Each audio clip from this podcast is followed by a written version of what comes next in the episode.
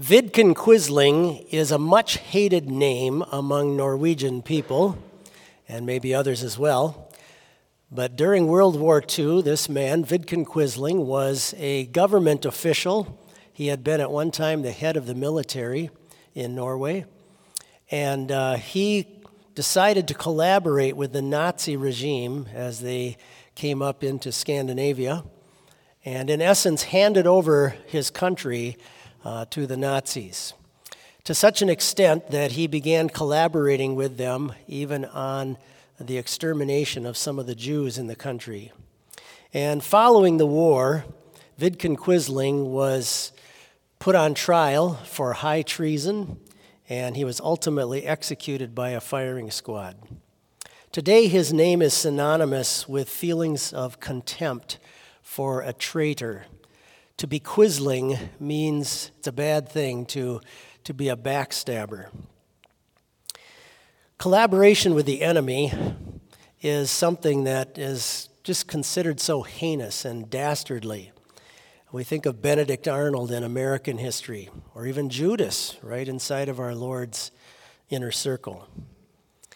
When we look at Jesus' words to Simon Peter, Um, regarding a conversation that is going on between the devil, Satan, and God, we might be a little bit puzzled by this. It's kind of unsettling and unnerving to think that, that God would sit and discuss and have a conference with our, our most vicious enemy who wants to take us to the fires of hell, that God would have a conversation with him about an individual's life and what's going to kind of happen in this person's spiritual life. We see kind of a similar conversation recorded in the first chapter of Job as well. And this is puzzling to us, that that, that God seems to be into a, a discussion with our enemy.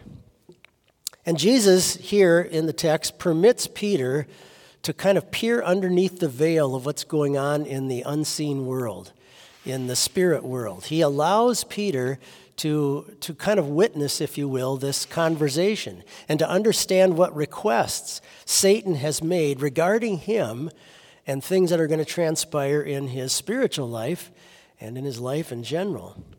And Jesus tells him about this not to, not to scare him and freak him out, not to terrify him at all, but to allow him to see what's actually going on. And the purpose from Jesus' perspective is to f- inform Peter about this conference between God and Satan, and that the reason for it was to let him see how God would even permit his upcoming fall from the faith, his upcoming pushing away of Christ, that God would ultimately be in charge of all this and restore him and bring him back into his kingdom of grace, and, and then utilize him. So Jesus kind of gives him insight into how God is planning to have all of this play out in the days ahead. The temptations that we face, it's easy for us sometimes to think of them as just kind of random events, just kind of accidental things that hit us and run into us. But there is a planning and a plotting, and from Satan, Satan's perspective, a cunning that is involved by our enemy, and a process by which the powers of darkness uh, communicate with the Lord of light in determining what he will permit them to do and how he will allow us to, to have to face even some of these trials. Notice Jesus says to Peter, by the way, he says, Peter, Peter. It's pretty rare in the Bible where he calls somebody twice by the name. It's like, pay attention. This is serious. Peter, Peter. Satan has asked for you that he may sift you as wheat. Uh, right now, if you drive between here and Nicolet or somewhere else outside of Mankato, all the farms, you see a lot of harvesting going on. And nowadays, farmers have machines that do threshing right out in the field when they bring in their wheat. But back in Jesus' day, you would pluck the wheat and bring it back and then take the heads off and sift it in a in a sieve, they called it, like a screen. And uh, you would you would throw it up in the air in a big big pan and bowl, and the, the husk would would blow away so that you could get the good meat of the wheat. And Jesus uses that picture, that imagery, to describe exactly what the devil is going to be allowed to do to him with his spiritual life, sift him, to to challenge him, and try to break him free from uh, from his love for Christ. Satan wanted to, to test and see whether Peter's faith would be genuine and whether it would be real. And we think about what happens from this, of course. We know the rest of the story, don't we? That Peter, Peter, of course, his denial of Jesus in the courtyard, it seems kind of harmless, just says a few words and acts like he doesn't know Jesus and everything. But Jesus here is letting him see underneath the veil of all of that upcoming temptation exactly how dastardly uh, the devil's work is going to be on him.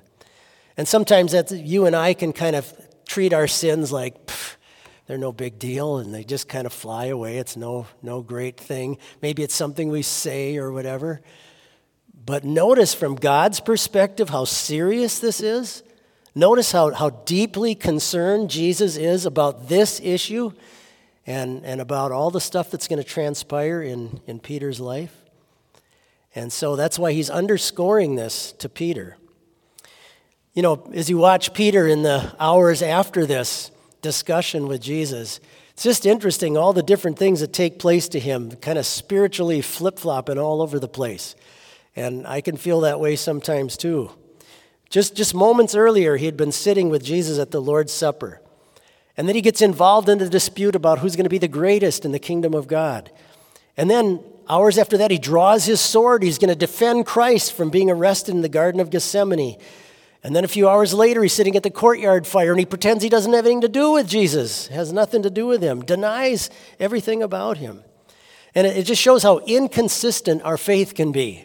Here's somebody who sat right in the inner circle with Christ, and he's just all over the place, just within a matter of hours.